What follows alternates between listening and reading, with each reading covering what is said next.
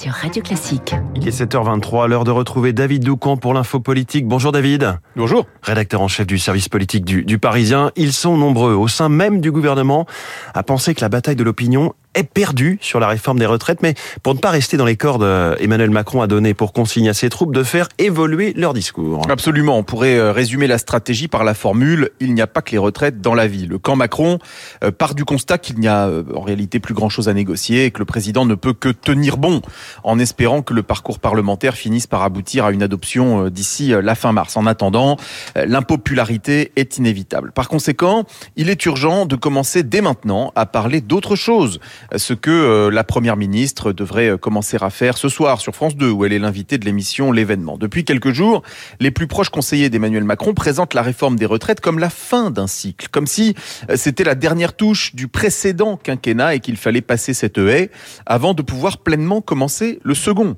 C'est pourquoi le chef de l'État a organisé la semaine dernière des réunions politiques sur l'éducation, sur l'écologie, et demain, c'est sur le nucléaire qu'on planchera à l'Élysée avant que François Hollande ne soit reçu au déjeuner pour enclencher la série de consultations sur la réforme des institutions. Bref, Emmanuel Macron prépare l'après-retraite, façon euh, d'essayer de convaincre que l'adoption de la réforme est inévitable et qu'elle n'est que le prélude à tout le reste. Avec euh, un sujet en particulier sur lequel le gouvernement veut avancer sans plus attendre, celui du rapport des Français au travail. Absolument, on a déjà commencé euh, à en entendre parler et ça va euh, s'accélérer dans les prochains jours et semaines. Le raisonnement est le suivant, si les gens protestent aussi fortement et aussi nombreux contre le report de l'âge de départ, c'est qu'ils ne sont pas forcément tous épanouis au travail. Il faut donc que le gouvernement montre qu'il s'empare du sujet. Un projet de loi plein emploi est en préparation pour une présentation au printemps avec sans doute des mesures euh, qui seront agréables aux oreilles des salariés. Quelques pistes de réflexion ont été évoquées par la Première ministre lundi soir devant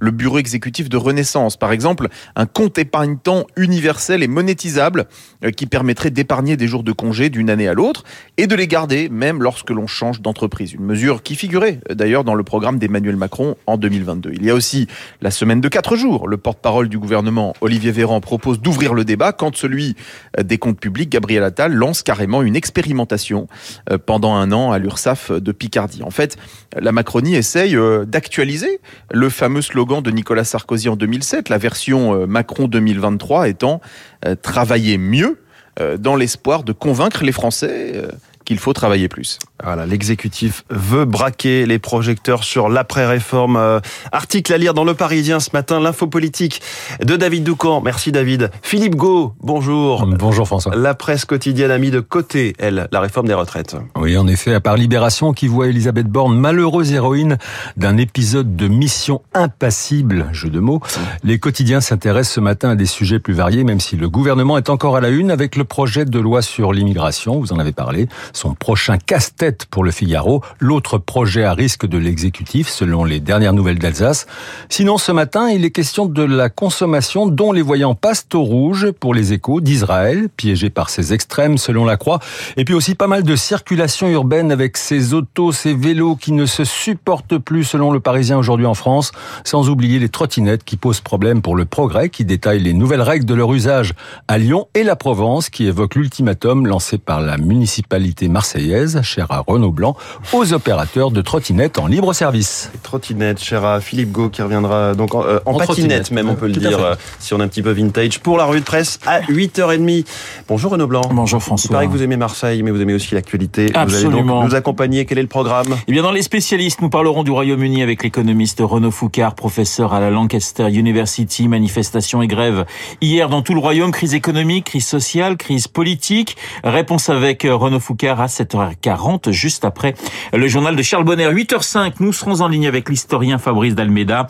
une date anniversaire aujourd'hui, les 80 ans de la fin de la bataille de Stalingrad, la Seconde Guerre mondiale, mais aussi la façon dont Poutine, dans le contexte actuel, utilise ce type de déclaration. Fabrice Dalmeda dans le journal de Lucille Bréau. À 8h15, deux amoureux du 7e art aux côtés de Guillaume Durand, Samuel Blumenfeld, que vous connaissez bien, journaliste au Monde, et Pierre Lescure, ancien président du Festival de Cannes. Crise ou renaissance du cinéma français avec un gros point d'interrogation. Question que nous poserons donc euh, à Samuel et à Pierre Lescure. Moteur dans trois quarts d'heure et rendez-vous à ne pas manquer. 8h40 Esprit Libre avec comme tous les jeudis Franz-Olivier Gisbert. Monsieur Fogg pour commenter toute l'actualité Esprit Libre juste après la revue de presse de Philippe.